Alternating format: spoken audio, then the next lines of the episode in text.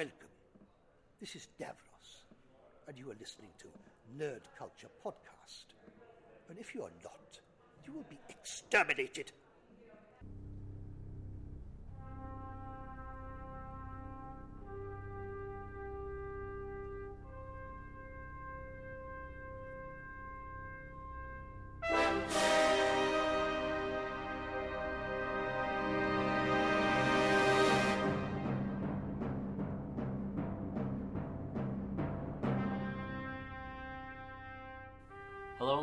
Episode 37 of the Nerd Culture Podcast. 37?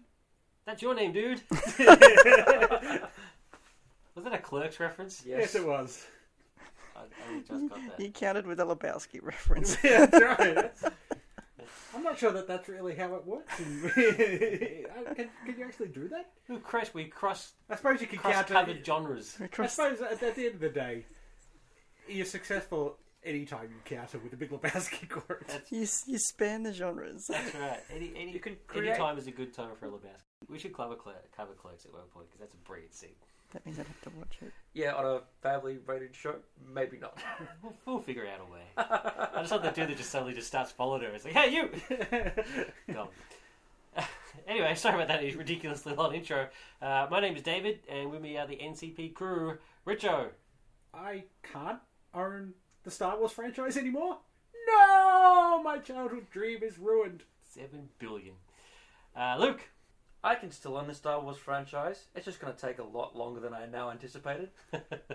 In your fan fiction world, you can still own it. Hey, hey, anything's possible in my fan fiction world.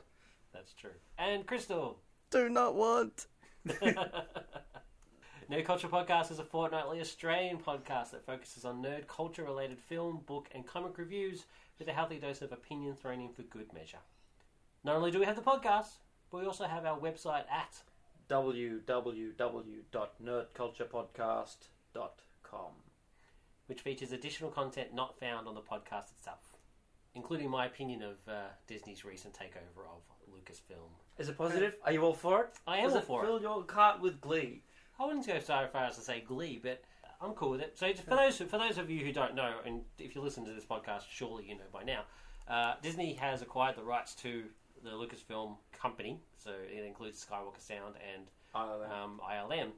It doesn't include the original films or the original Indiana Jones films or anything like that. It only only includes basically the IP.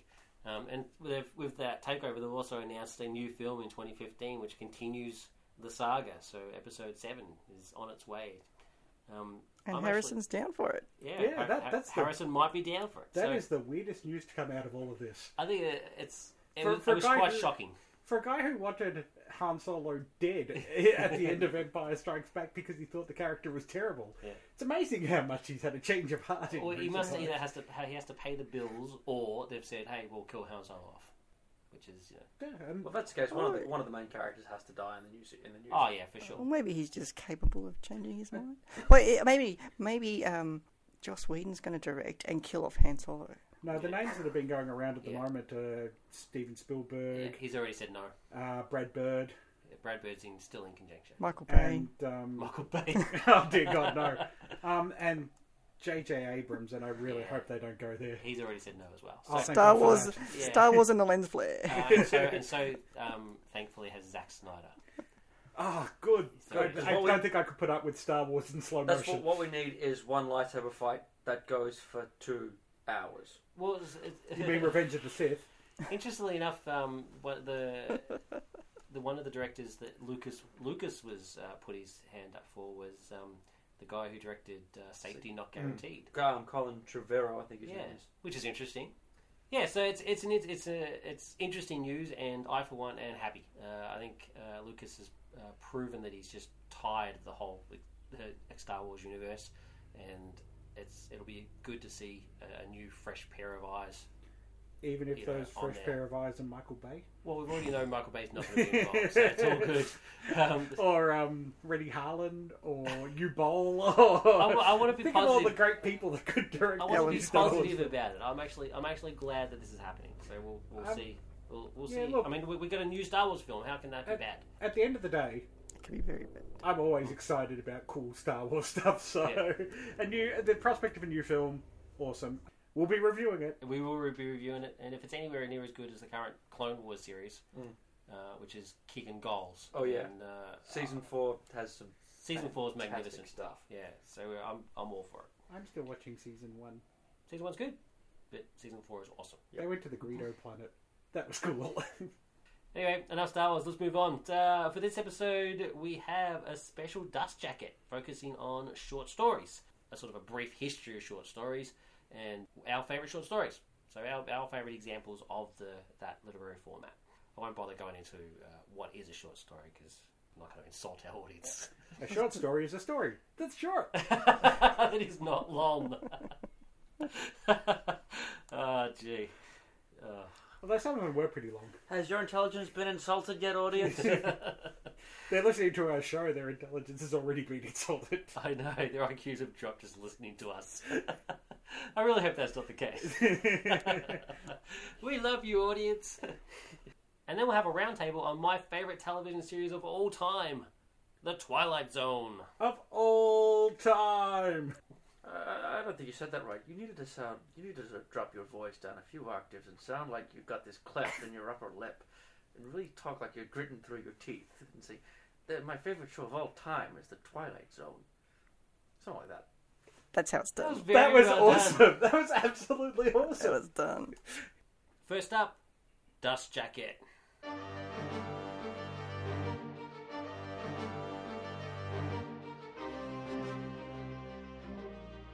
So, like I said in the intro, I'm not going to bother describing what exactly is a short story, except to say that uh, it is shorter than a novel, shorter than a novella, uh, but longer than flash fiction.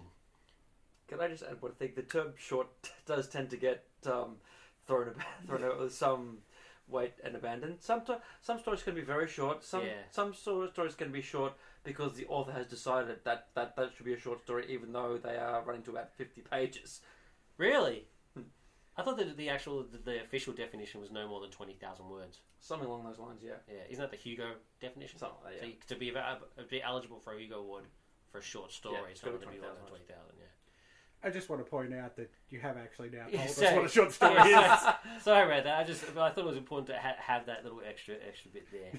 Um, but- so a short story, so the characteristics of a short story are, are pretty similar th- uh, throughout history, really. So it's it's a story that, uh, as uh, Poe famously described, was a, a story that you can you can read in one sitting. Um, or what his definition of a sitting in his day is a bit different to our definition, but Oh, could Uh, you imagine him sitting like he'd have like a smoking jacket and a fireplace? I didn't and- mean the environment. I meant the amount of time, and they had more time to sit and read, whereas we've you know we're constantly on the go. Yeah, because Yeah, we've okay, got that's a good point. television now. That's like the idea of Edgar Allan Poe sitting by a fireplace reading his own stories. with a raven. we'll get back to Poe later because he's a genius. Um, but uh, so basically, the general idea is that uh, it focuses on a a singular event or a singular environment. Um, it doesn't really span a lot of time uh, and has. Uh, you know, a sort of not necessarily always a twist ending, but you know, some sort of point is made at the end. Or moral of yeah, some description or some is sort of fable, moral sort of thing. So that's generally what a short story is, and uh, I don't know why I just went all through that. So I don't know why I said I wasn't going to do it when I just went ahead and did it, but I thought it was important.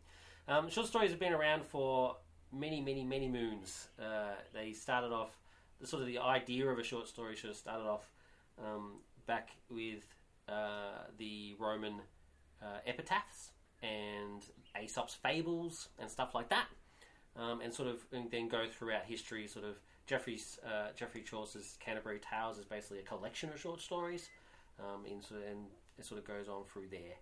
Uh, I'm not going to bore my beautiful audience by going through the complete history of short stories.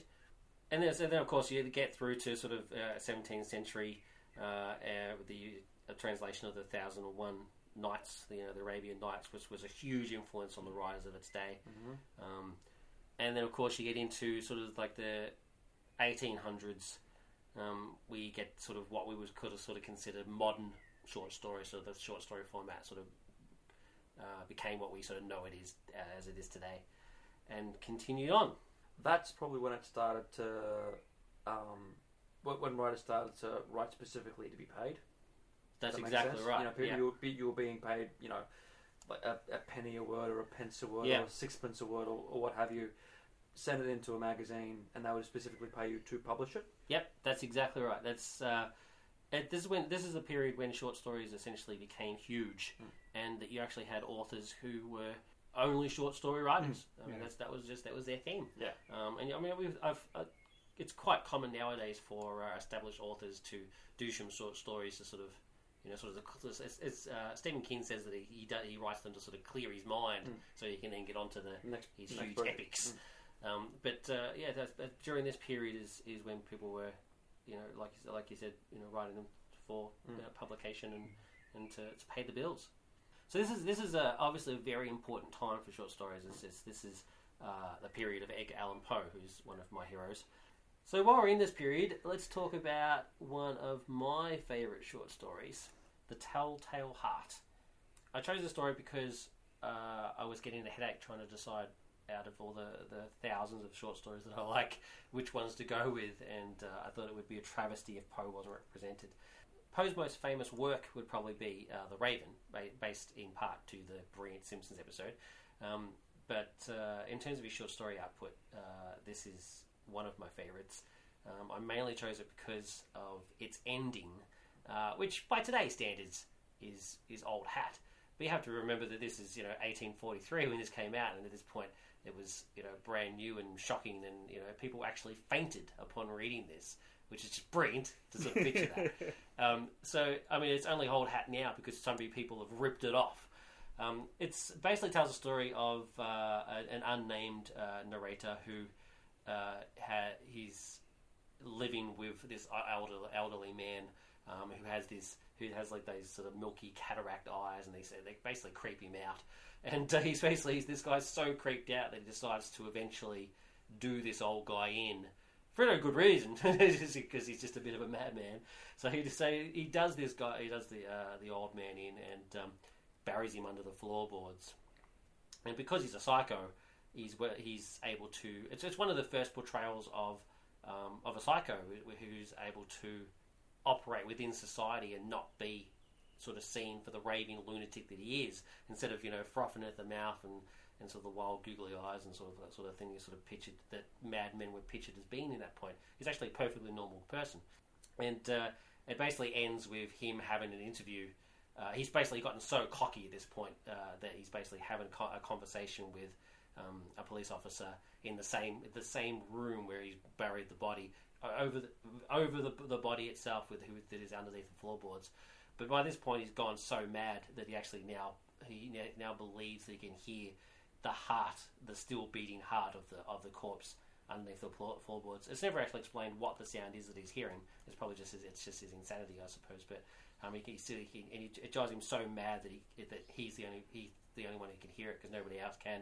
That he eventually reveals that he is in fact a murderer and that the body is there and you know gets done in. So it's genius. Um, my retelling of it is poor in comparison. Um, it's I, I highly recommend that you read it, uh, just in terms of the of Poe's use of language. I, I, but I can I consider him a genius not just because of the content of his stories, which which are aw- uh, awesome in terms of uh, my sort of the sort of things that I like, sort of the gothic horror, sort of suspense mystery, but just the way he writes is it's almost lyrical, and uh, you can sort of see that not just in his stories, but especially in his poems. Um, so check him out; he's brilliant. Uh, what I really liked about the story and what creeped me out the most is the where he describes about but watching the old man sleep, uh, how he carefully opens the door and he's watching him sleep every night. I, I found that creepier than the actual murder. Fair enough. Yeah, the looking at the evil eye. Um, Yeah. One of the things that I think is really strong about this story, and there's a lot of build up, but the build up is still interesting to watch. Mm. Um, it doesn't feel like it's getting there. It feels like he's building and building and building until the absolute the moment where the truth is revealed. But at no point do I sit there thinking, right, I just I'm just waiting to get to the end. Mm. Yeah. Um, it's the it's the suspense. He's you know he he is effectively the literary equivalent of Hitchcock. Just good at keeping you on tenterhooks, but at no point do you feel bored.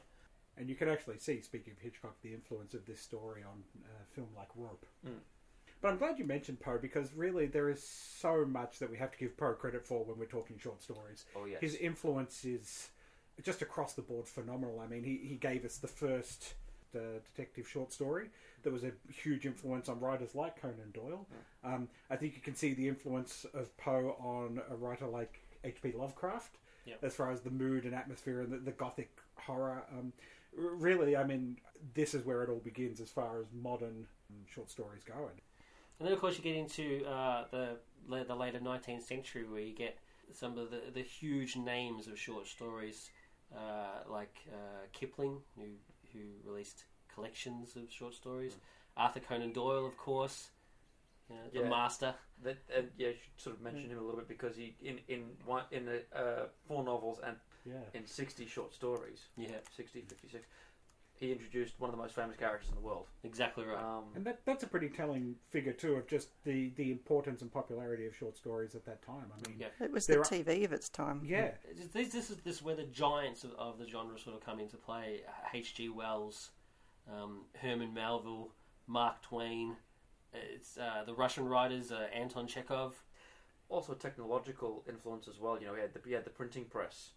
Yeah, so this is the period where, where it became a lot cheaper to produce Mm. them, and uh, and and mass uh, so mass produce them. Mm. This is where mass production came into effect, Yeah. and uh, it was just available for everybody. So that brings us to uh, the early 1900s, uh, where pulps came into play.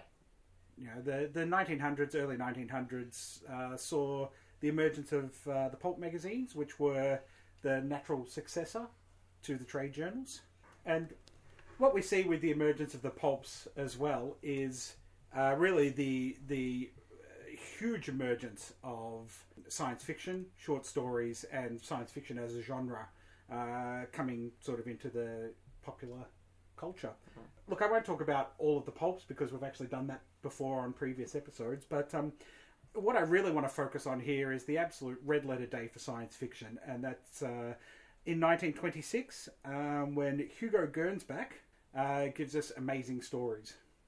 Uh, now, Amazing Stories was basically the first English language magazine to focus entirely on publishing science fiction stories. Amazing Stories is important because it's the first stepping stone that solidifies this is not just you know fanciful H.G. Wells literature, but as a genre in and of itself.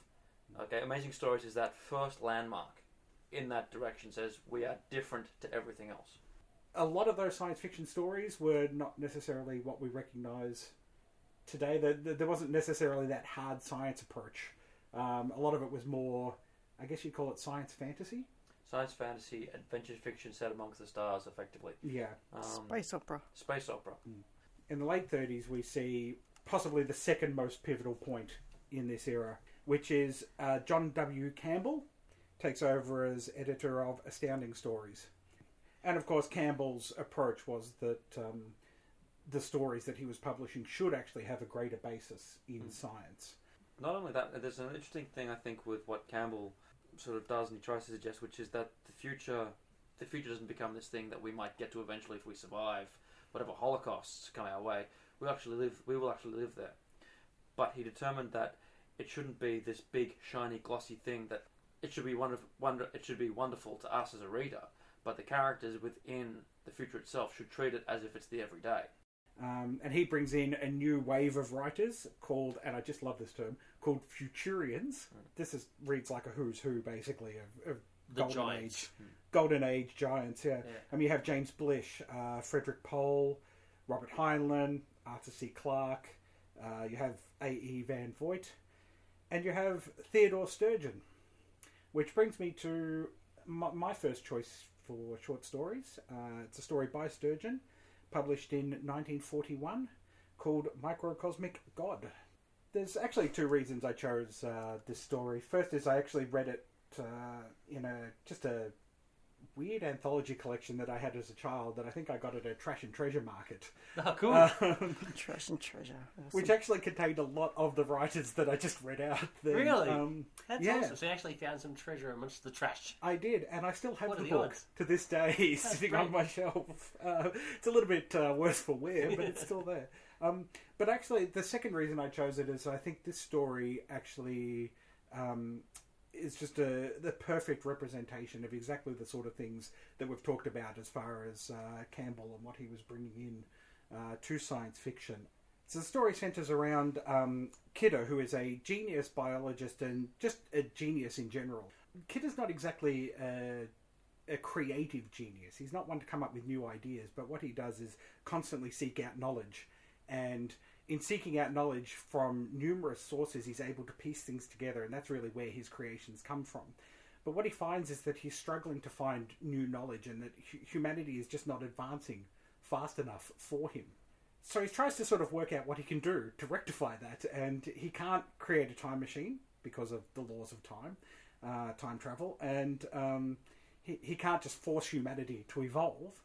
So he decides to create his own life on his island and to advance them much quicker through evolution so that he can watch, observe them, um, and pre- uh, present them with new challenges that will force their evolution further.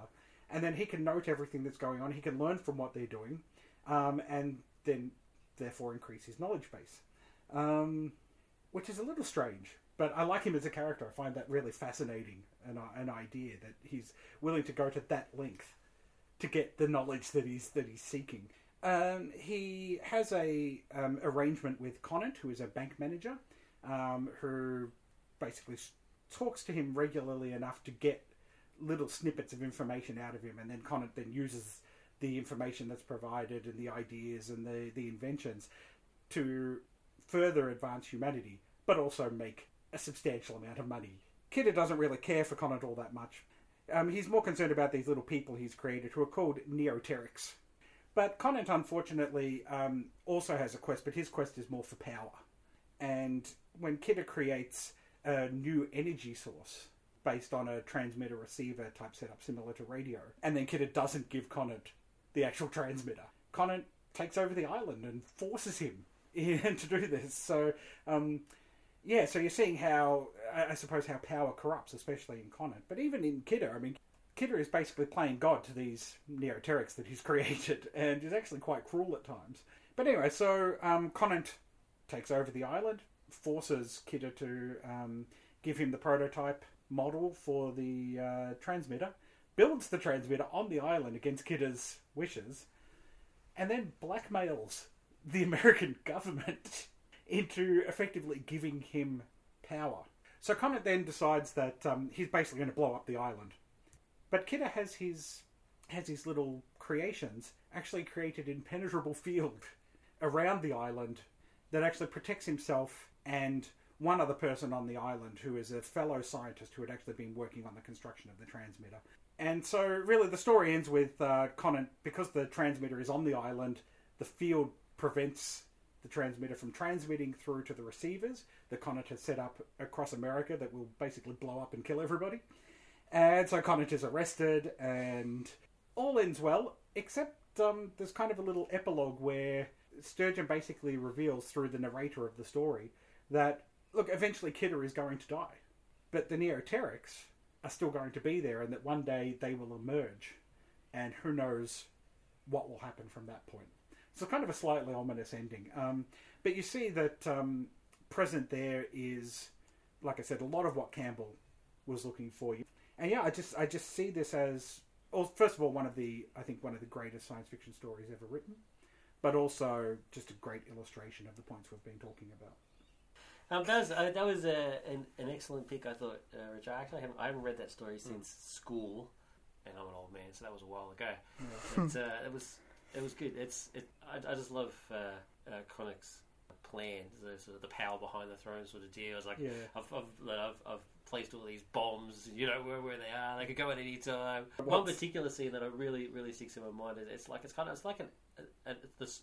It's nothing that you would find out of place in an action movie today. Is that the White House in the White House room, the the Oval Office? You've got one of those bombs as an example, Yeah. and it's just sitting there, and there's people there's people too afraid to move, until and eventually one of the Secret Service guys just like was just bugger this, I can't do it any longer, and like leaps at it to sort to sort of to, to turn it off. But by that point, the shield has been erected, and so the beam's not transmitting anymore. Yeah. And it is in fact dead already, and so it's like he, it, so it's already off, and it's just ah, He wipes the sweat from his brow. The red wire of the blue wire.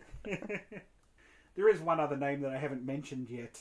Campbell also brought in basically the hero of everybody here, I think, at NCP. Uh, Isaac Asimov was uh, one of his, basically, possibly his biggest writer, and really, this is this is where Asimov developed his his style, his skill as a writer. I mean, this this early '40s period was just a boom period for him. He paid his dues.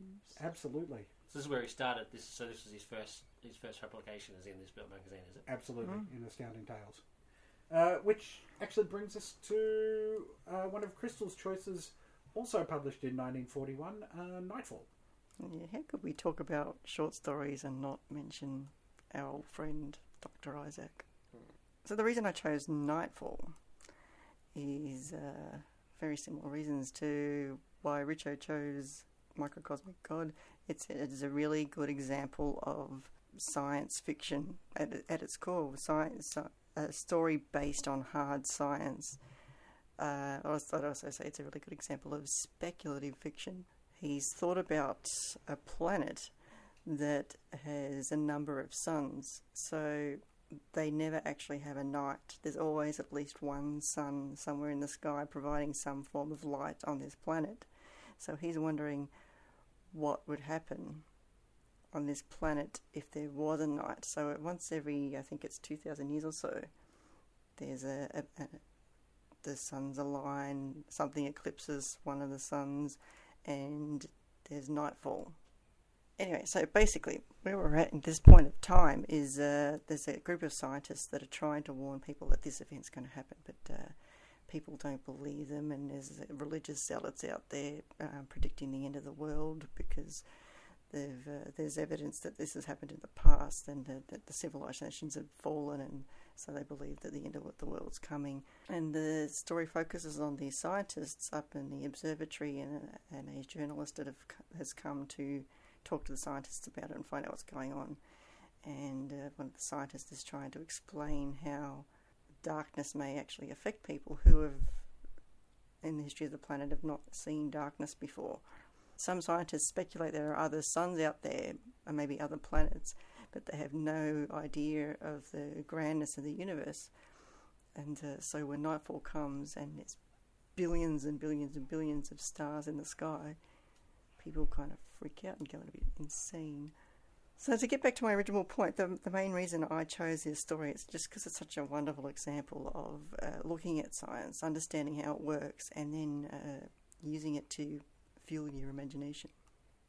So then, of course, we see um, obviously World War Two, um, but what happens in uh, the post uh, World War Two period is the emergence of an attempt, I suppose, to legitimize science fiction, to move it out of the pulp magazines and into, um, I guess, more reputable, quote unquote, journals. Uh, Not not so much for science fiction, but the writers themselves were trying to Yeah. To move get out, out of, of the that. pulps. Yeah, Um, Ray Bradbury is probably the most famous example of that. yeah. Another good example of this is actually um, brings me to my second choice um, for a short story. Um, it's a story called The Lottery by Shirley Jackson, published first in the New Yorker. So you're seeing, obviously, we're moving out of pulps and into uh, the slicks. Um, It was actually the highest selling issue to. to it was, yeah, point. yeah. But my main reason, my main reason for choosing it though, is um, due actually to the controversy Yeah. uh, that this story uh, created. So just just to give you a very brief overview, it's a very short uh, story. The lottery. Um, it's set in a village. Uh, it's a very small town with a, only a very small uh, grouping of families. And the suggestion in the story is that this across America, this is the way that the country is set up in these small enclaves of of small families, and that each year a, a lottery is done amongst all of these families. Um, the first part of the lottery is to actually break it down as to to one family in particular, and then the individual members of that family then participate in a second lottery, um, and it's basically just scaled down, scaled down until there is basically one person is the winner, and then And what do they win, Bob? That person is stoned to death. Uh, so it's the complete opposite of, pow- of Powerball. Basically, um, Poor Mrs. Hutchinson. poor Mrs. Hutchinson gets stoned to death. It's not Um, fair. She's right. Yeah. Actually, I don't care. So Um, and that this is uh, the the suggestion is that this is a way of um, you know that there are limited resources. This is a way of controlling population, that sort of thing. This is that's actually one of the more clever as- clever aspects of the story. I don't think it's a great story, but the more clever aspect is it doesn't actually state that resources are dwindling. It infers it. Um, and Yeah. it mentions that you know there are lotteries going on on in other towns as well, which says it's a, suggests it's a widespread thing. Yeah, yeah. Um, and I do like that subtlety. Mm. It, it is probably the strongest point. Um, look, the, the story is not brilliant, um, and really reading it from a modern perspective, the twist ending is actually quite predictable. Right, pretty much right from the start. If you Um, haven't figured it out the first page, you haven't been reading short stories. um, I mean, this story was published in as we said, the the New Yorker. You're in post-war America, where patriotism is at its All-time highest high. point. Yeah. Um, that sense of uh, victorious euphoria and um, you know being able to overcome all of the challenges that the future will present is part of the zeitgeist. Yeah. Plus, also you know they've just come through a period where they've had to live through dwindling resources as well. Exactly. Yeah. So this that would have struck that element would have struck a chord with. I'm assuming with um, readers of 1948. Yeah. But I think the, the probably the most important thing here is that the story was published in the New Yorker, so it was out of the pulps, and it was it was then um, syndicated across America to other newspapers and other journals, and so it was very widespread. And you you actually see what we were talking about that that suddenly there was a, a legitimacy to science fiction and speculative fiction. But uh, yeah, the backlash to that was that, of course, that um, the story was banned. There were threats against Shirley Jackson. Um, it was deemed un-American. um, yeah, it's it's amazing. Like like It was always deemed communist. absolutely, it was seen as a challenge to American life and American lifestyles Yeah. and American ideals. So in other words, what you're saying is they missed the point completely. Absolutely, yeah. but what what is amazing is that at this point, you, we're you- we're starting to see how how short stories can have this huge impact, and especially you know science fiction short stories suddenly are having this huge impact, national impact on America. It's it's quite amazing that that's that's actually occurred.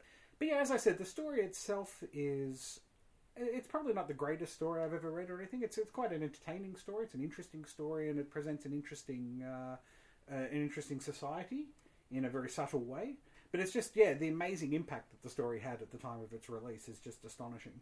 As we sort of move into the 1950s, another I think very major uh, turn of events begins, and that's the publication of collections of these short stories in book form some very noticeable books are published around this time. We see um, Foundation, and you know, keeping with Asimov, also I Robot, and you know, I Robot was a series of short stories that were originally published in uh, Super Science Stories and Astounding Science Fiction.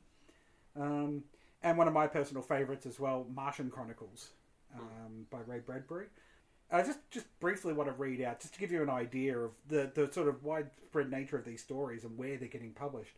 Martian Chronicles um, had stories in it that were originally published in um, Planet Stories, uh, Thrilling Wonder Stories, Imagination, the magazine of fantasy and science fiction, uh, Weird Tales, Other Worlds, um, in Collier's, which is, of course, bringing us back to that sort of more upmarket uh, magazines, and strangely enough, in a um, something called Maclean's or Maclean's, which is a Canadian news magazine. Cool. So you're seeing stories are starting to spread, but now they're being collected, and they're being collected into these volumes that are being published, and they're becoming hugely influential on um, the writers after that. We had Lensman was getting published at the time, so the the golden age writers are now becoming. Um, you know, are getting into bookstores, they're getting into libraries, and and you know, science fiction is starting to spread because of these short stories. Um, and I think that's an astonishing turn of events. And of course, you know, these books being published in the 1950s, and of course, novels then starting to come in, novels like Dune and um, uh, Stars My Destination, which we've reviewed in the past. Um, then is slowly starting to move towards influencing that next generation of writers that are coming along. But of course, speaking of Bester, who is another uh, hero here on NCP, especially of Luke, uh, brings us to Luke's first choice for story, which is Fondly Fahrenheit. Fondly Fahrenheit was published in um, 1954, um, and I've chosen it for two for a couple of reasons. Uh, one, it's my second favourite short story. I really do enjoy it, and but the the other one is the idea of the experimentation that goes on, and this is something that um, has reflection not just in science fiction but in writing in general. You've got around around this period, you've got the writings of um, William S. William S. Burroughs and Jack Kerouac um, in um, you know mainstream quotation marks. That's that's um, going on, and this sort of leads a little bit into what happens in the '60s um, in fiction in general and science fiction in particular. Fondly, Fahrenheit concentrates on is a story about a rich playboy who is fleeing his home planet because his android has committed murder, um, and he's being hunted by the police. And he finds himself going from planet to planet with his android, trying to find an answer as to why the android is in fact committing these murders when, you know, effectively the three laws Yes. are, are in play here. Um, and he's going, and, and that is essentially what the what the um, the crux of the story is, uh, or the, certainly the plot. But what the story actually focuses on is the way in which um, our main character and his android, their psychosis and their psychologies begin to intermix to the point where um, Bester physically writes in sentences characters from a third perspective, and then mid sentence will change it to a first person perspective from that character's perspective to the android's perspective. Hmm. And so you get three different perspectives almost in one, and yet, and yet he still makes it quite clear as to who's speaking. What he what he what he really does with this is he is he um he he swaps it. He doesn't make it clear if the roles have been swapped, particularly when the murders occur. Hmm. Um, there's a murder, for instance, where he's killed two students, but because he switches from going from the third to the first person, he um, it, it's not actually clear whether it's the android who's committed the murder or the main character. Hmm. Um, and it's really unclear if the main character commits the murder specifically when he um, the main character actually physically pull, physically shoots someone later on in the story. Um, and it's that sort of experimentation, plus also the willingness to have your main character do something really nasty, um, that sort of leads into what comes later on um, with the new wave, with the whole idea that you have to break these down. Bester was, for the most part, reacting against what John W. Campbell was doing towards the end of his run on Astounding, which was going into the A. E. Van Vogt, um, the L. Ron Hubbard, Dianetic, Psionic, Superman. And I've said that this previously on previous podcasts. Mm. And this is Alfred Bester's attempt to sort of get away from that. He published mainly, he published a couple of stories in Astounding, but he published mainly in Galaxy. And a lot of his stories, his novels and his short stories are seen as uh, prototypes for the new wave that comes in the 60s. And the sort of, the, he sort of bridges that gap between the clean-cut future versus the um, almost dystopic sense of self that comes um, with Harlan Ellison and Michael Moorcock. Oh, this is um, a story that I really enjoyed reading too, uh, in enough because I, I hated stars. So, Shame on you. but no, I, I really enjoyed this mainly for the reasons uh, Luke was talking about, and not so much for what the story was about, but just for the way it was written and the uh, the psychology behind it. Really drew me in. So what we have here with Fondly Fahrenheit is um, the bridge to what happens in the 60s. And in the 60s, um, with the emergence of uh, the flower power movement, with the, um, the rise of psychedelic drugs, um, and where the Cold War really sets really sets its tone with the Cuban Missile Crisis, um, the Bay of Pigs, and that sort of is another reason why I think Bester does what he does. The worldview at that in the 50s is they're all out to get us. Um, it's uh, it's not clean cut in the world itself anymore, and that's even more apparent in the 60s. Um, and the two leading lights of the 60s science fiction new wave movement are Michael Moorcock, who was the editor of New World magazine, and Harlan Ellison, who are both are both obviously writers, but both also very famous for um, their editingship. As I said, Moorcock with his with the magazine, and um, Harlan Ellison with uh, an anthology he published called Dangerous Visions. Specifically set out to put a book full of short stories that were going to shock people. It said, "Here's what we're doing." and we're going to break all the rules. We're going to have explicit sex. We're going to have explicit drug use. We're going to have explicit violence, and we're not going to have characters who might fit the stereotype of what your main character should be. Not your not necessarily your clean cut, good looking, heroic types. These are going to be severely flawed characters who you know you won't immediately like, but hopefully you will begin to understand and certainly understand the actions that they take and the world that they live in. Works that come to mind, spring to mind, uh, is stuff like um, A Clockwork Orange by Anthony Burgess, which does exactly that. You don't care about Alex Drew, but you do kind of understand where he's coming from towards the end. Um, and the story that I've chosen in that regard is arguably one of the most famous science fiction short stories, which is Harlan Ellison's I Have No Mouth and I Must Scream. The story of I Have No Mouth and I Must Scream concentrates on five individuals stuck in a computer program. AM, the, com- the, the computer, has taken over the planet. There's been World War Three. Every single nation has turned has create has got this artificial intelligence. They've turned it on in order to help them run the war games and fight the war.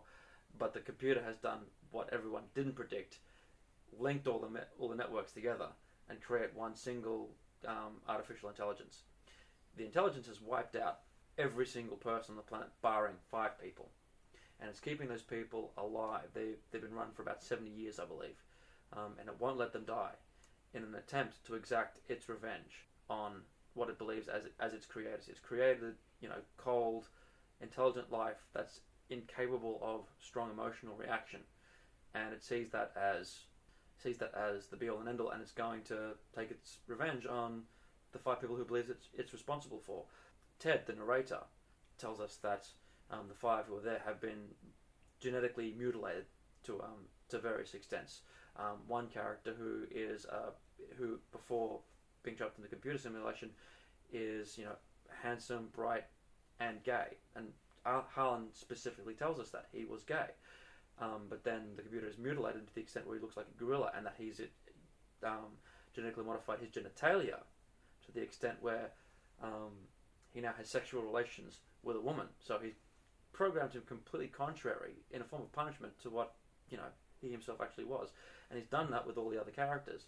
The problem is they have to actually live with that, and they have to face whatever challenges the computer throws at them.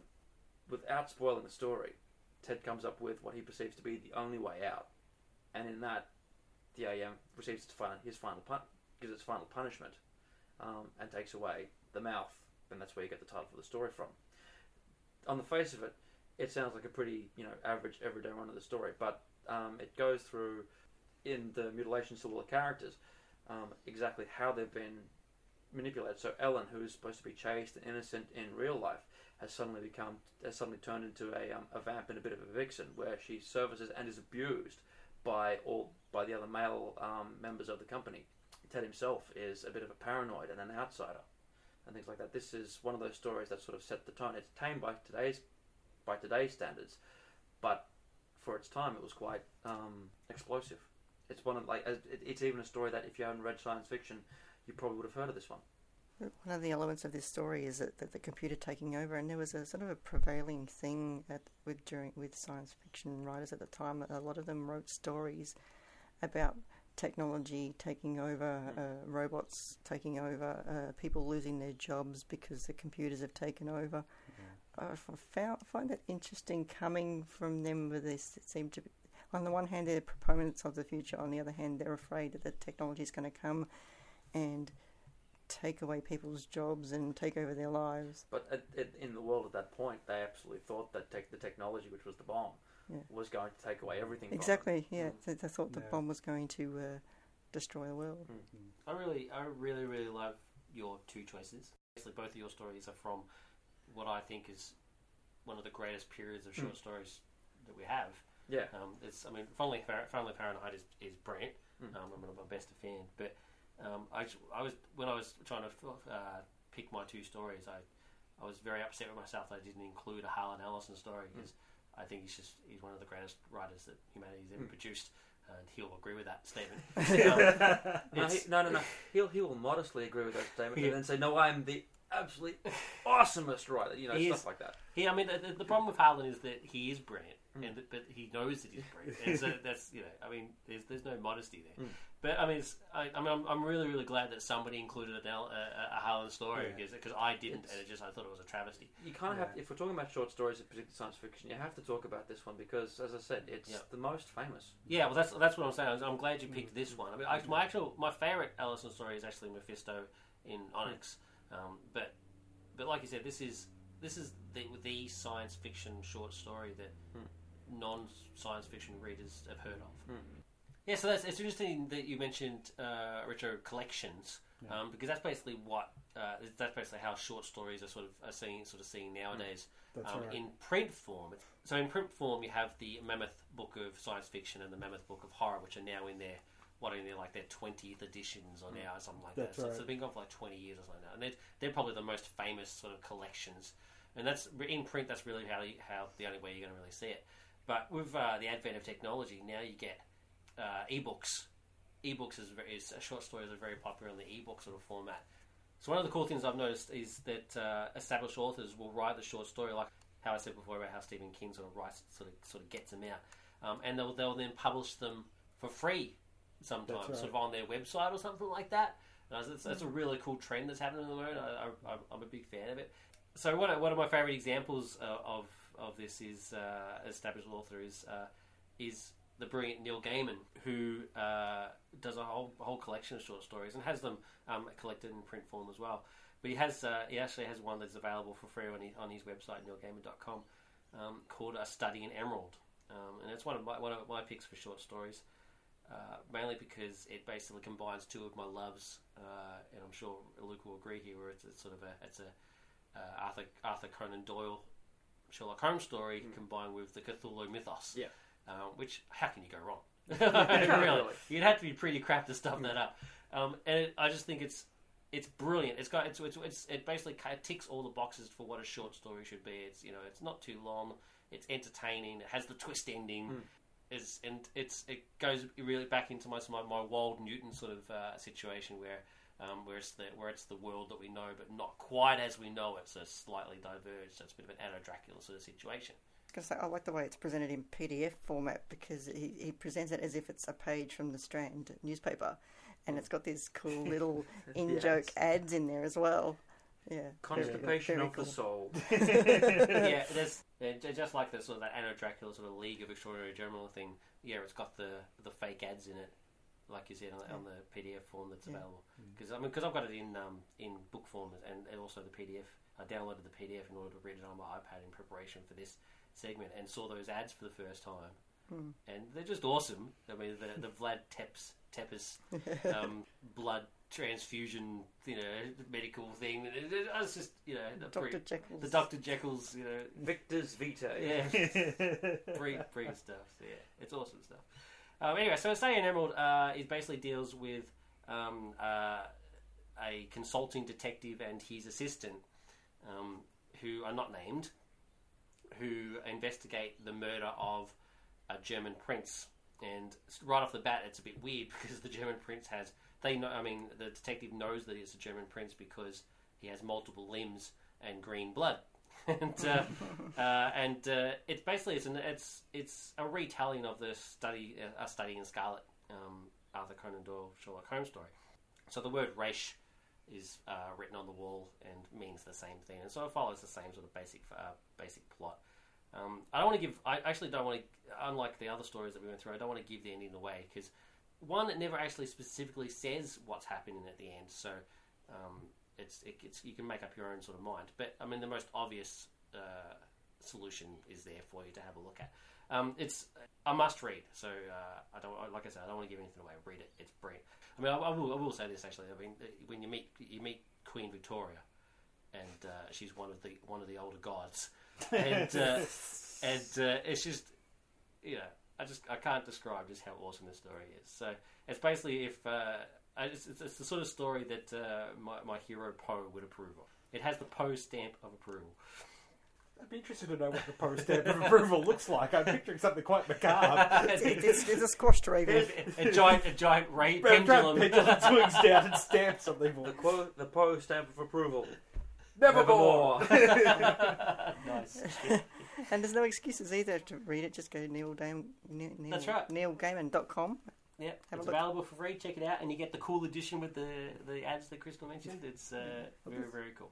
Uh, and another author who also provides um, uh, free fiction on uh, Free Fiction Monday.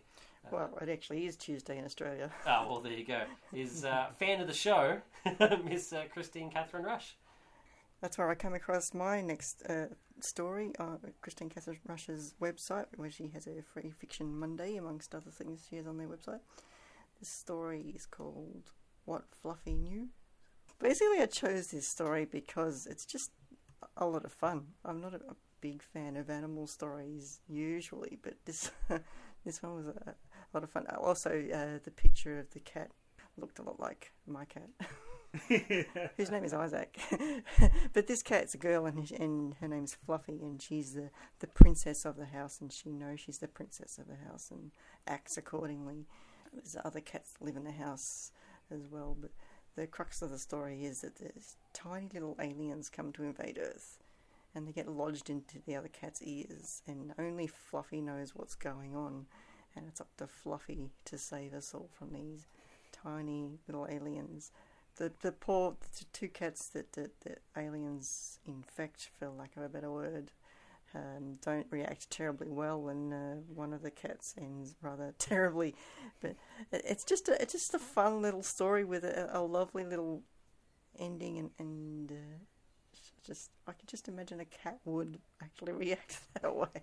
Maybe not mine because he's stupid, but so, so, some cats would actually react that way reading the story, all I could really think of is that reference in the Hitchhiker's Guide to the Galaxy about the aliens who invade Earth, but thanks to a miscalculation of scale, end up shrinking themselves and get e- getting eaten by a small dog.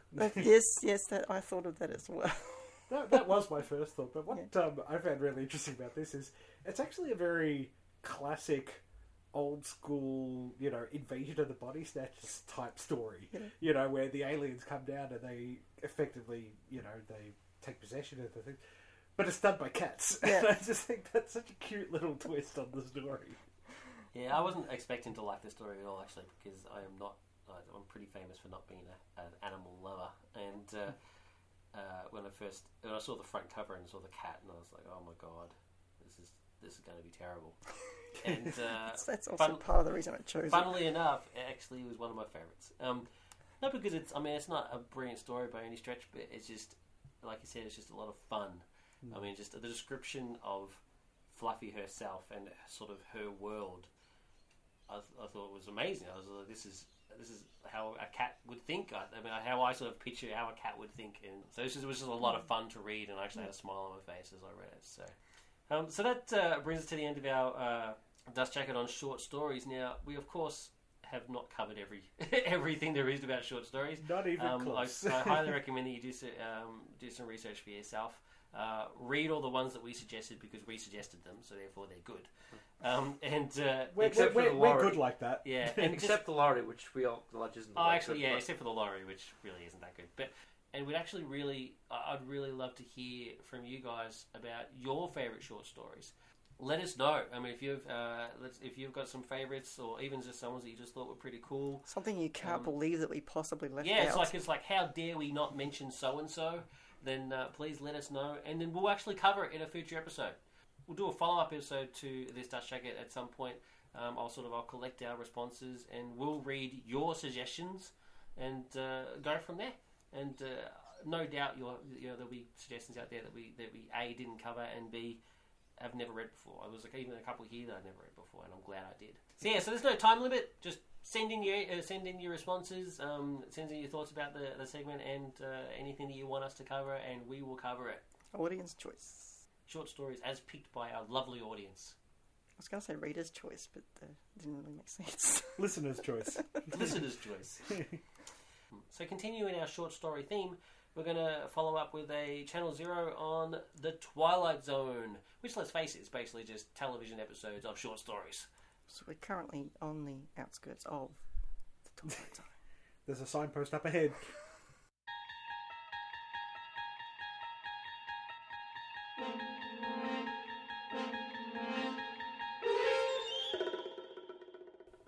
This episode seems to be all about uh, my hero worship. well, it is your show. Because, uh, yeah, it's my podcast, God damn it. That's right. Because um, The Twilight Zone uh, is an anthology television series created by the late, great Rod Serling, um, who Luke does an uncanny impression of. Um, can you do that again for me later in private?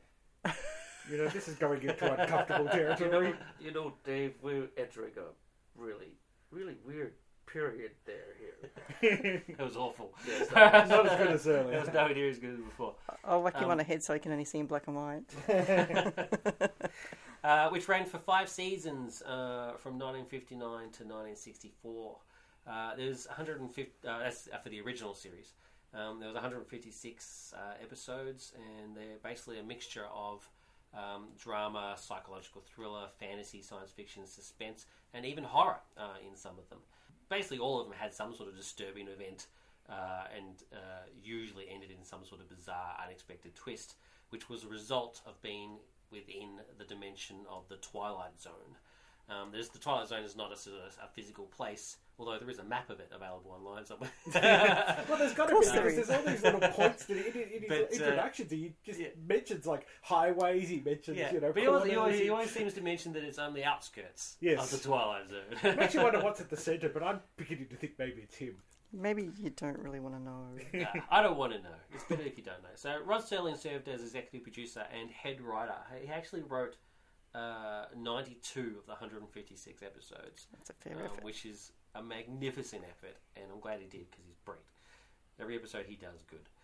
Um, and he was also the show's host. Um, he first started off doing uh, off-camera narration, but as from season two, uh, he actually appeared on camera, and um, he's awesome. Cigarette and everything. They actually the great thing at, at first he just starts to appear on camera, Yeah, but then they start to actually incorporating it perfectly into the surroundings. and it's, it's actually one of the highlights of watching the show is seeing where he'll appear at the start. So the the intros, so the opening theme, and, and then uh, Rod Serling's appearances are basically uh, uh, the hallmarks of the show. Really, just- I so. You uh, we have the uh, the opening intro monologue, which I'll go through later. Each season actually has a slightly different monologue, and I'll, I'm going to read out every single one of them. Um, and uh, and then it's sort of you know it's we'll, we'll, the episode will start, and then it'll pan across to Rod. he'll give his who will give his thing, and he's not always he's not always nice. It'll be sometimes he's actually kind of he kind of looks he looks kind of bored. Sometimes he's, he's sort of he's got this sort of maniacal often- glint in his eye, He often depending on the on the yeah, story. Yeah, he, he, he the way he looks is Yeah. reflective of what you're about to see. And the ever present cigarette. and at first, he was actually kind of nervous about his appearances because he was not. I mean, he's not an actor; he's a writer. Um, but you can tell he's uh, at least at the start, um, he's enjoying it. you can you can tell he's really into it. The success of the series eventually, then later on, uh, led to uh, a feature film, a radio series, comic book magazines, a whole bunch of spin-offs, including a pinball machine, um, and uh, some remakes uh, in the 80s and uh, in the 2000s. But we'll get to those later. So, as a boy, Rod Rod Serling was a fan of pulp fiction stories, as we all as we all are. You can't tell. Um, and uh, as an adult writer, he uh, sought uh, sought to, write stories with themes of uh, racism and government control, or war, and society in general. But and basically sort of human nature. But he got uh, quite frustrated with the restrictions that were imposed on him by the networks. Um, so basically, he decided. He so he, he come to the conclusion that science fiction because he wasn't he didn't start off as, as a science fiction writer. He started off as, as, a, as just a, a fiction as a fiction writer, and I say I say just a fiction writer because it's not as good as science fiction. um, uh, for like Kraft television, theatre, and uh, Playhouse 90 and stuff like that. Um, so he decided that science fiction was the way to go because he could basically trick the dumb TV executives it- it- to, to, and have these sort of themes with them not realizing. And it was a success. I mean, basically, they had no clue. I mean, he had he had things like racism uh, and uh, you know, governments and the shady things that they do, and, and just you know the futility and stupidity of war um, and things like that, all you know covered up in this science fiction wrapping. Because it involved aliens, people had no idea; they just enjoyed it. It's And- like Star Trek followed the same. Yeah, and Star Trek did the same sort of thing. I mean, so the, the, the famous racism, Star Trek black and racism white people. with the black and white people half on each side, which you know to us obvious is obvious. It's like, well, come on. But back then, for some reason, they seemed either either they didn't know, or actually, it's my my theory is that they did know, but they thought, hey, now we can get away with it, Yeah. and uh, it won't we, won't- we won't get in trouble, and so we're cool with it. That's how I sort of picture it, because I just can't think that these this board of you know ten people at, at the table looking at this uh, at this episode script going, we have no idea that this is about racism. Of course they do. They're not idiots. Yeah, but they're- now, now they're just thinking, ah, well, it's all good. I don't know. Ah, well, So- look, I, I prefer to think of the more positive side. So yeah, so he he had the idea for uh, um, so- to, to use science fiction. And he he, uh, he had a story called The Time Element. Uh, so CBS purchased uh, a teleplay in 1958 um, that Rod Serling hoped would be the pilot for a new series. Uh, it was called The Time Element, and although a critical success, um, it wasn't a audience success. So it wasn't sort of it wasn't success in sort of with the it wasn't successful enough as according to the sponsors in order to start a show. And it wasn't until a year later that uh, he did eventually then get offered uh, the chance to do what would then become the Twilight Zone. Um, and I won't go into too much detail with the time element, but the time element is actually available as a special feature on uh, the Twilight Zone Season 1 Blu ray, which is brilliant. Uh, I'll, I'll, I'll talk about them again. Uh, oh, actually, no, I'll talk about them now. Why not? the, the Twilight Zone Blu rays, must buys. And they have all the, the episodes remastered, both remastered and non remastered uh, editions. Um, they have uh, the episodes, some of the episodes were then recreated as radio plays in the 2000s, starring you know the stars of today. Um, it's got them on there. Uh, it's it's commentaries, uh, music tracks. It, anyway, this is not this is turning into an ad for the Blu-rays, but trust me, buy them. You won't be disappointed. Do yourself Um, a favour. Do yourself do yourself a favour. Uh, so yeah, so the Twilight Zone uh, started off with where with Where Is Everybody, uh, which was the pilot episode, and uh, like I said, was a huge success. It premiered October second, nineteen fifty nine. The reviews were unanimous, essentially. Um, it was just was just huge, um, and but more importantly, it had uh, some famous people of the time who were fans, and uh, so it took off. Uh, season one uh, was 1959 to 1960. Uh, the intro, like I said, uh, each season had its own intro. Uh, was slightly different wording. So the intro for season one is, and I hope I can do this do this justice. There is a fifth dimension beyond that which is known to man. It is a dimension as vast as space and as timeless as infinity. It is the middle ground between light and shadow, between science and superstition, and it lies between the pit of man's fears and the summit of his knowledge. This is the dimension of imagination. It is an area which we call the Twilight Zone. Oh, it was a chill down my spine. That was one. Just, it's got me going. With the exception of one episode, The Chaser, the first season featured only scripts written by Rod Serling, Charles Beaumont, and Richard Matheson, who are basically the trinity of writers for this show. And you can't ask for for more than that. I mean, it's No. brilliant. Um, My three heroes. yeah, just uh, just brilliant, brilliant stuff. Richard Matheson, one of the unsung heroes of American literature. Yeah, Absolutely. And we didn't mention him in the short story segment. See, audience, that's, I want you to slap our bums. with I want to, I want to see an, an email saying, "Why didn't you mention Richard Matheson?" so many of the first season's episodes are some of the most popular, so most some of the most well-known ones and uh, celebrated ones, including uh, "Time Enough at Last," "The Monsters Are Due on Maple Street," "Walking Distance," and "After Hours." And of course, was you know won awards, awards, awards. Uh, one of the most uh, iconic things about the show is its opening theme music, which, by Bernard Herrmann. I don't know if I can't even describe it. It's just it's Everybody knows the music, whether they've seen the show Yeah. or not. Unfortunately, it's uh, it was then uh, changed. Uh, there was a variation of it for later seasons, and that will be the uh, the version that you would have heard before the start of the segment. Um, It's a it's a meme. People do it when they're talking about spooky things. They do the Twilight Zone music, even if they've never seen the show. That is exactly right. So the the famous you know, do do do do do do do do is is now part of pop culture. Um, so then we get to season two, which was 1960 to 1961. Um, the intro for season two is you're traveling through another dimension, a dimension not only of sight and sound, but of mind. A journey into a wondrous land whose boundaries are that of imagination. That's the signpost up ahead. Your next stop, the Twilight Zone. I don't do it anywhere near as good as he does, but that's But that's that that's sort of probably the more famous of the two yeah. openings. That's where you're really starting to solidify what Yeah. the, the classic opening that everybody knows is. Now, the, sex, the second season premiere is actually a weird one. It's a, it's actually it's kind of a retelling of um, the first season's pre- premiere, which, uh, where is everybody. So the sec- the second season starts off with King Nine will not return, and basically the reason he redid it is because after that episode is done, um, uh, was released, uh, there was a story, a news story about a World War II bomber that was found in the Libyan desert. Um, which is then again later touched on in uh, Close Encounters by Steven Spielberg. Um, so uh, so he sort of so King, uh, King Nine is kind of sort of a pseudo sequel to Where Is Everybody, which I found is, is just fascinating. It's just awesome, awesome idea. Um, unfortunately, the episode itself's not that interesting. It's But not the, bad. It's um, it's all right, but the, the idea behind it is The idea is much more fascinating than the actual episode. uh, new network executive James Aubrey took over uh, CBS, and uh, he proved to be quite difficult um, for the Twilight Zone. So it was, uh, the start of the troubles because he wasn't, he basically just wasn't a fan, and uh, he uh, didn't really like the cost of the show, and um, and so and he also he's also uh, one of the reasons why the uh, it went from film to videotape, um, which is a shame because. Uh, even on the brilliant Blu-rays, you can only clean them up so much.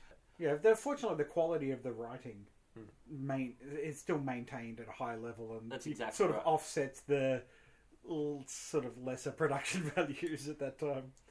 The second season also uh, so includes also some uh, more classics, uh, including uh, The Eye of the Beholder and The Invaders, uh, just to mention just two.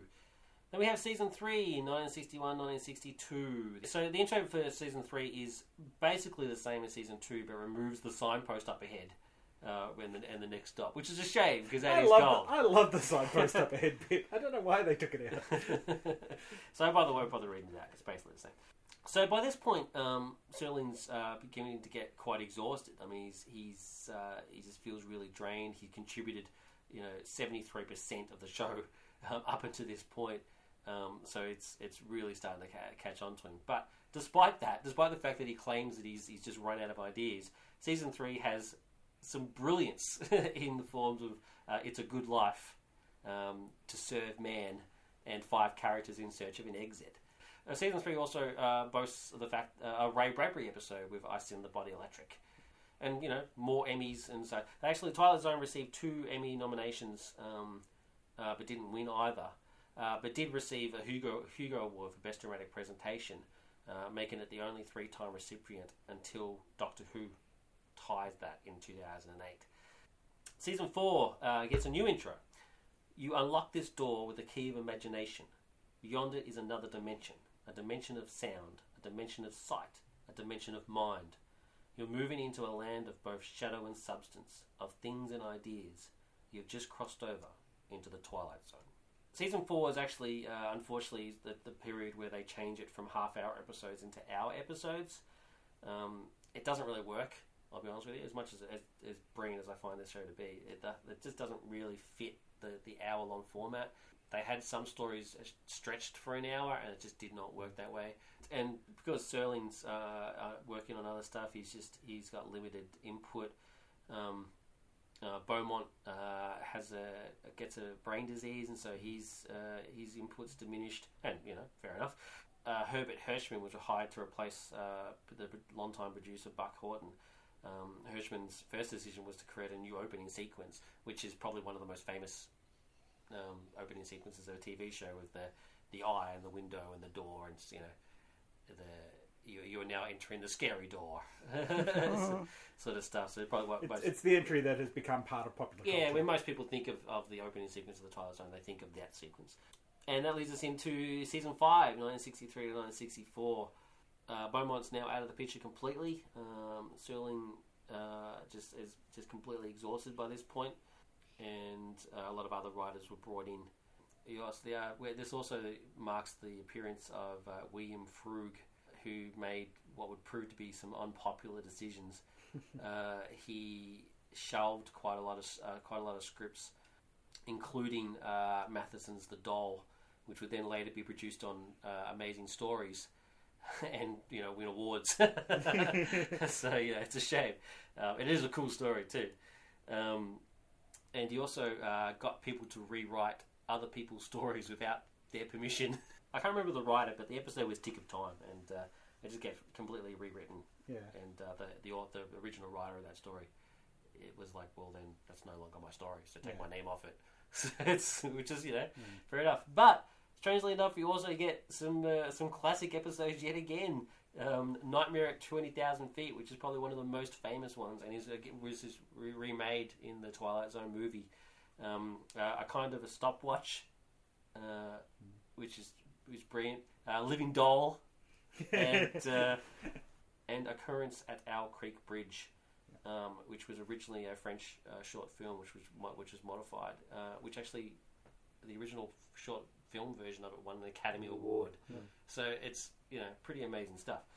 Um, but but that's that was basically the end. Season five was the final season, um, and it was cancelled, uh, which is a damn shame. And Serling at this point was like, "Well, I'm done with uh, science fiction and fantasy. I'm going back to uh, I'm going back to other stuff."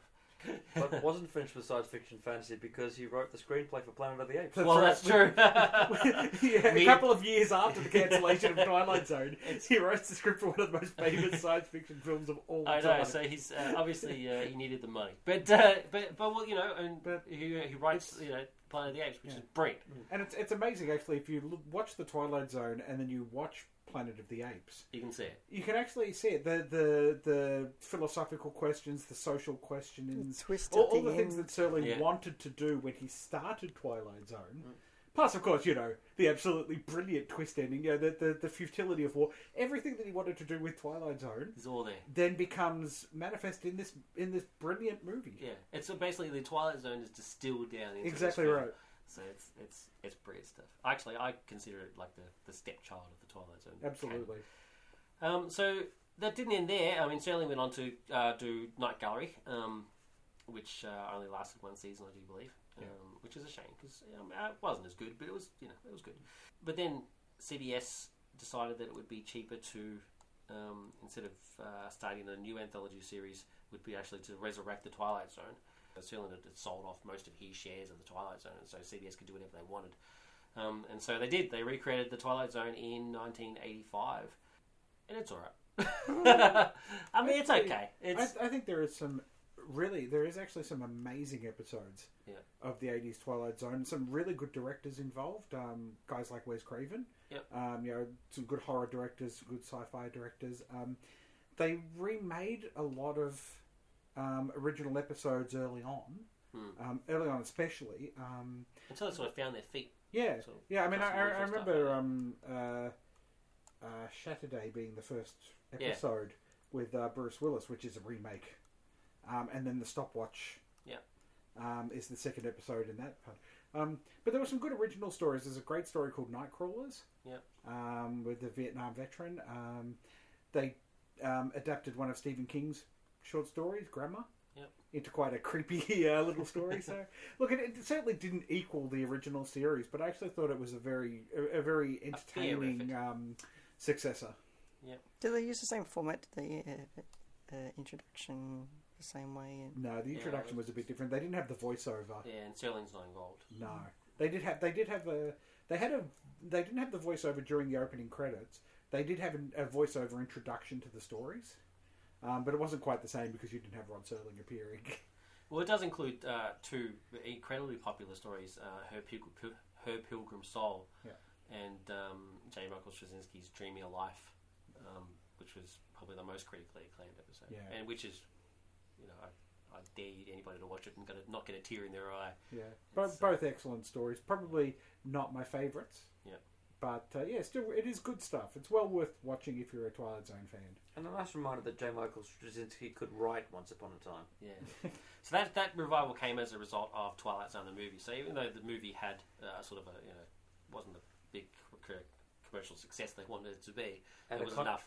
And a controversial production as well. Yeah. Absolutely. So I mean, so I've, I've got, I've, so I'm kind of out of sequence, but just to, so to touch on the Twilight Zone, uh, Spielberg, uh, Landis, and Dante um, sort of decide to revi- you know to create a movie of their their favorite TV show, The Twilight Zone, um, and uh, they did it by recreating certain episodes and sort of um, in modern settings. Um, it doesn't quite work. I think it's it's a bit disjointed. I mean, some of it I mean, just I mean, the stories are essentially the same, and so therefore, if you like the original stories, you're going to like the remakes, and vice versa.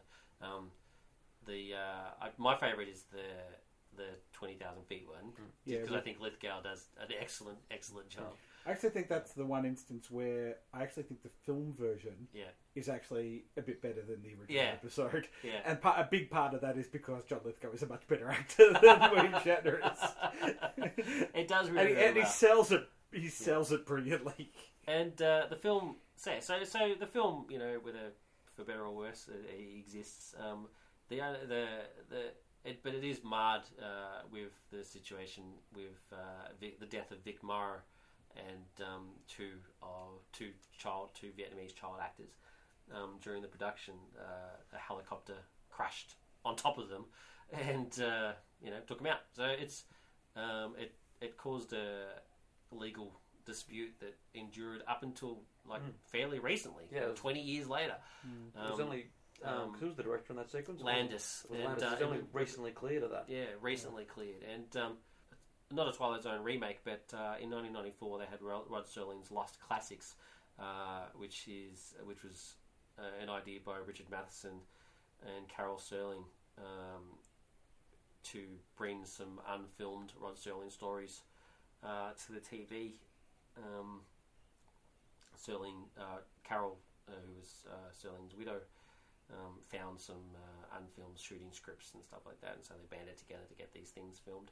Um, it wasn't a success. Um, it was uh, critically mauled, um, which is a shame. Um, it's they were they were okay. I mean, they weren't of the of, of the Twilight Zone quality. Um, I mean, they were, I think I think Rod binned them for a reason in the air. yeah, his best stories are the ones that made it onto the screen.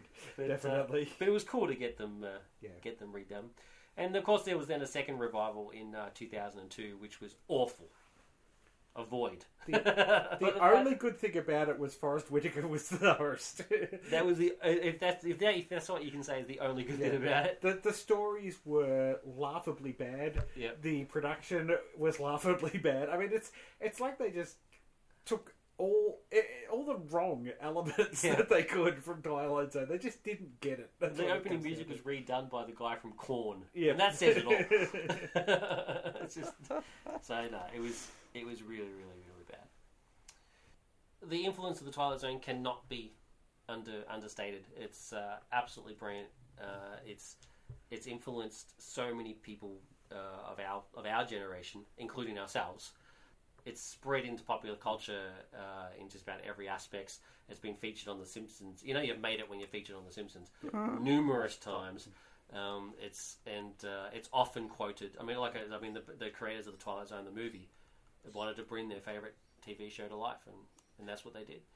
I also think it's um, yeah, it, it's pivotal that the Twilight Zone came around just as the new wave was coming into science fiction literature as well, and I think those two things combined created the massive wave of popularity that uh, that, that science fiction achieved at that point. I think Twilight Zone actually brought helped bring science fiction into the mainstream as a TV series. Yeah. and then yeah, of course, influencing then you know, shows like Outer Limits and and which sort of helped that progression along as well. Yep. Um, so just to finish off, we'll talk about. Uh, so, like I said, it's, it's, it's influenced, you know, just ev- just just about everybody. So there you have it, the Twilight Zone. It's brilliant. Best TV show ever. It's terrific. It's not the best TV show ever. It is the best TV show No. ever. There is What- not what- a what is single sea TV change? show better than it. Star Trek. Oh, okay. So you think so? Star Trek's the best TV show. Luke, I we've agree been with we've been Crystal. saying it's the greatest TV show. Is that yeah? I agree with Crystal. So it's a, a two way tie: Star Trek versus Twilight No, Well, I we'll think have that's to do. We'll have to do like a top five at some point. You That's just a, roll. that is a best fair TV that, that's a shows. fair comparison. I'm willing to go with that. Star Trek, I'm happy with that. Star Trek is my number is you know my number twelve. No, I'm. No, I'm just kidding. I take yeah. that shirt away I mean, from it's you. not like it's. it- It's not like you've said, you know, Beverly Hills 90210 is the greatest TV show of all time, or you know, my number my um, number two. Jersey Shore or something like that. No, my, my number two, Manimal. All right, Manimal. so uh, what now? They're remaking Manimal. I know. yeah. What were they Why? thinking? Of all things. anyway, so that's it. The Twilight Zone. Check it out. You won't be disappointed. Coming next. Coming soon. In cinemas, November 15, we get the final installment in the brilliant Twilight Saga, Breaking Dawn Part 2. and we celebrate because it's the last one and we don't have to put up with any more. No, we celebrate because it's brilliance. And we'll cry because it's over. You know, they're already talking about rebooting it potentially as a series of movies or as a TV series. We'll have to experience. both. Lies. You're, are you lying? I am not No, lying. they're It is not. already Oh my on the cards. That's terrible. anyway, whatever. Uh, so yeah, so there you go. The end of the uh, the end of the Twilight Saga, Breaking Dawn, Bella's a vampire. What? They're after the baby. Baby grows up. There's a baby now. Yeah, they have a baby. Like a vampire baby. Be careful. Yeah, well, she's you're half you're vampire, displaying interest. Half, half, half vampire, half human. So shouldn't two vampires have a vampire baby? I don't know, dude. okay, sorry. She's the first of her kind. My Vampires question: even have why is babies. he- They're dead. Oh, so it's like Underworld, but What's not- actually creepy? What's creepy about it is that it's is that uh, she rapidly ages, right? So she becomes a, a young adult pretty quickly, and Jacob, who is the love the werewolf guy, the love interest of the triangle, so you know, the one that's Oh, right, okay, Bella, yep, okay, yeah, I think Um, I've seen him in ads. um, imprints on her on the on the baby. So Bella and Edward's child becomes uh, Jacob's woman. I'm You know, sorry. there's what? something slightly wrong about that I don't know. I don't, I, maybe I it's didn't- not I- weird, but I find it weird. I disagree. What's creepy is that you're talking about it. anyway, moving on.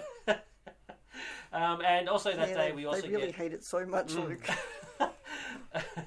uh, we also get Robot and Frank, which uh, is a story about a, an elderly uh, a former criminal who's uh, got Alzheimer's and gets a robot companion, and uh, he's then inspired to get, to commit more crimes using the robot as, as his accomplice. I'm actually quite intrigued by this. It film. sounds pretty. It sounds pretty interesting. I'm Frank, intrigued. Frank Langella's in it, and he's awesome. Yeah, I'm intrigued by it because it has a robot in it. yeah. It's not a Disney movie, is it? No, it's not. not at all. No, no, it's meant to be one of those sort of. It was well received at uh, the Melbourne International Film Festival. Uh, as an in joke for Crystal and I, the robot looks like Asimo, so, who made an appearance on QI, which is He wants to probably, dance what- with probably our children. third favourite TV show. Uh, then uh, the following week on November 22nd, we get the return of Daniel Craig as James Bond in the film called Skyfall. Really looking forward to this one. Yeah, I can't wait. Uh, so, yeah, we're going to be covering Skyfall because, let's face it, we're Bond nerds. Yep. And, uh, yeah, I, I, I cannot tell you how excited Is I am. Is he going to do another Colin Firth coming out of the beach scene? Probably. I wasn't actually that excited until I saw the previews at the cinema the other day, Yeah. and now I'm pumped. Now, Yeah, like, yeah. I'm really excited having seen It the does, previews. it does look awesome. Um, and uh, it also says a release of Electric Children, which we've mentioned previously, which is which is obviously being pushed back. So it's got a new release date. Uh, Electric Children was the story of the Mormon girl who believes that she's been impregnated by music. you know, immaculate conception via corn music. Should that make Metallica Well. music? It's got a lot to answer for. Who knows? They've, re- they've really doomed that to uh, failure here by releasing it on the same day as What the was the film. music? Who was the, who was the musician? Barry White.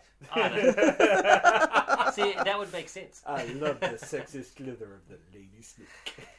So to finish up, don't forget you can contact us by email at feedback at nerdculturepodcast.com. Send in your short story suggestions, people. We really, really want to hear about it. Uh, it's going to be awesome. I can't wait to see the list. Uh, or post on our Facebook wall at www.facebook.com forward slash nerdculturepodcast or tweet us at, at nerdculturecast. Or, of course, you can leave a comment on any post on our website at www.nerdculturepodcast.com. And most importantly, don't forget to rate and review us on iTunes. And subscribe to the podcast. If you like it, subscribe it. It's kind of like Beyonce's putting a ring on it. What? Put a ring on the podcast. I Subscribe. can't believe he went. You've really just gone off on this bizarre tangent, haven't you?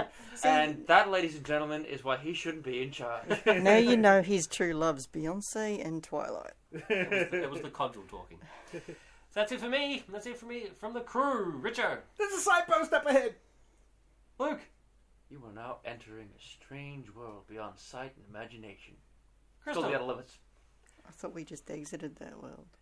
No, we're on the outskirts. We're smack in the middle. Stuck in the middle with you. Bye. Bye.